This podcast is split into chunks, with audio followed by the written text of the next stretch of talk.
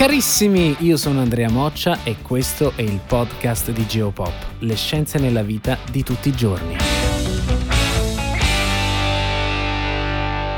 È possibile far piovere artificialmente? Scie chimiche, inseminazione artificiale delle nuvole, ioduro d'argento, il progetto HARP. Cosa c'è di vero? Sono tutte teorie del complotto?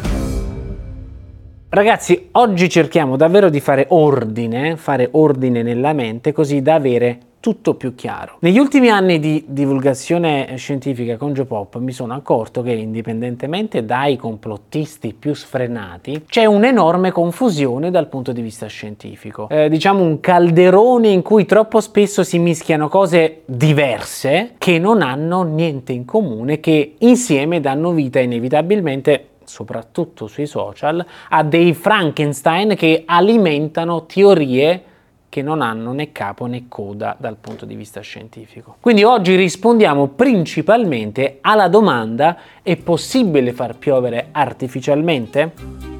Quando si parla di pioggia artificiale non bisogna far riferimento né alle scie chimiche che è una bufala. Abbiamo fatto un video dedicato, andatelo a trovarlo sui nostri canali Geopop, né al fantomatico progetto ARP, che dopo vi dico brevemente che cos'è, ma alla tecnica del cloud seeding, che in italiano traduciamo inseminazione delle nuvole. Quindi scie chimiche, progetto ARP e cloud seeding sono tre cose distinte e separate che non hanno niente a che vedere. Quindi la prossima volta che sentirete qualcuno accostare le piogge, tra virgolette, artificiali con scie chimiche o il progetto HARP, sappiate che non sa di cosa sta parlando. Che cos'è il progetto ARP? È un progetto di ricerca scientifica che si occupa di studiare gli effetti delle onde elettromagnetiche ad alta frequenza sulla ionosfera, quindi lo strato superiore dell'atmosfera terrestre. Ma Stefano, il nostro Stefano Candelli, sta preparando un video dedicato che uscirà nelle prossime settimane sui canali Geopop. Che cos'è il cloud seeding?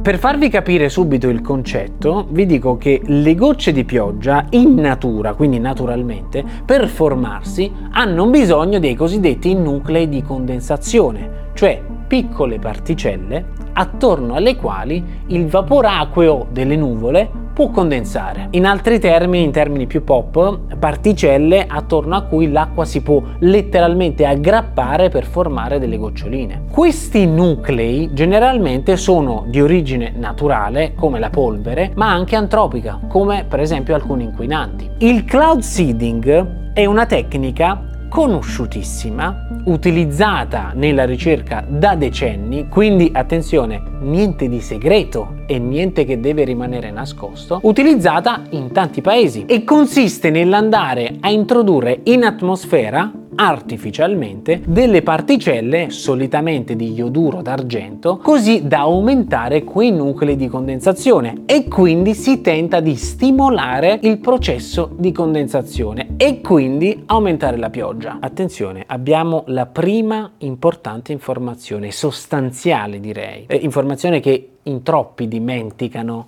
e alimentano la disinformazione. Il cloud seeding non crea nuvole, non crea vapore acqueo, non crea pioggia dal nulla. Il cloud seeding può stimolare la pioggia a patto che ci siano le nubi. Se non ci sono nubi, anche se immettiamo particelle nell'atmosfera, non succede niente. Il vapore acqueo non c'è, quindi acco- cioè, anche se ci sono le particelle dove ti aggrappi, ma se non c'è il vapore acqueo, concettualmente è come un lassativo. Il lassativo non è che crea le feci, ma ne stimola l'espulsione. Quindi dire che l'inseminazione delle nuvole crea pioggia è scientificamente sbagliato.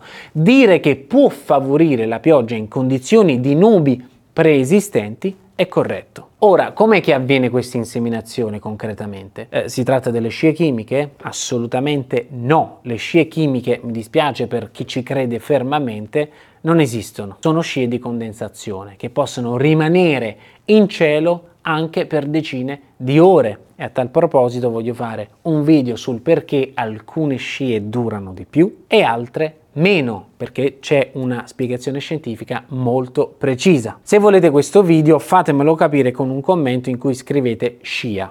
L'inseminazione può essere fatta principalmente in due modi, tramite dei cannoni che sparano particelle verso il cielo e tramite aerei che spargono le particelle sulla parte superiore delle nubi o anche con dei droni. Ah, aspetta, ma cosa hai detto? Tramite aerei? Ma allora le scie chimiche esistono? Starete pensando. Assolutamente no, non si tratta di aerei di linea. Gli aerei di linea non c'entrano assolutamente nulla. Ci sono degli aerei ad hoc che hanno, come vedete, dei serbatoi montati sotto le ali e soprattutto non lasciano scie visibili. Si tratta di aerei come questo, utilizzato per il progetto Snowy negli Stati Uniti. Lo studio Snowy, che sta per Seeded and Natural Orographic Wintertime Clouds, è stato condotto nel 2017 e lo scopo era quello di esaminare esaminare l'efficacia del cloud seeding nelle montagne dell'Idaho per aumentare la quantità di neve e quindi le riserve di acqua dolce. Come vedete, mm, come per tutti i progetti di cloud seeding, non c'è nessun segreto, cioè spesso si grida al complotto senza neanche sapere che è tutto pubblico. Ci sono diversi articoli scientifici al riguardo, tra cui quello pubblicato nel 2019 sul Bulletin of Meteorological Society, dove si mostrano chiaramente e senza segreto segreti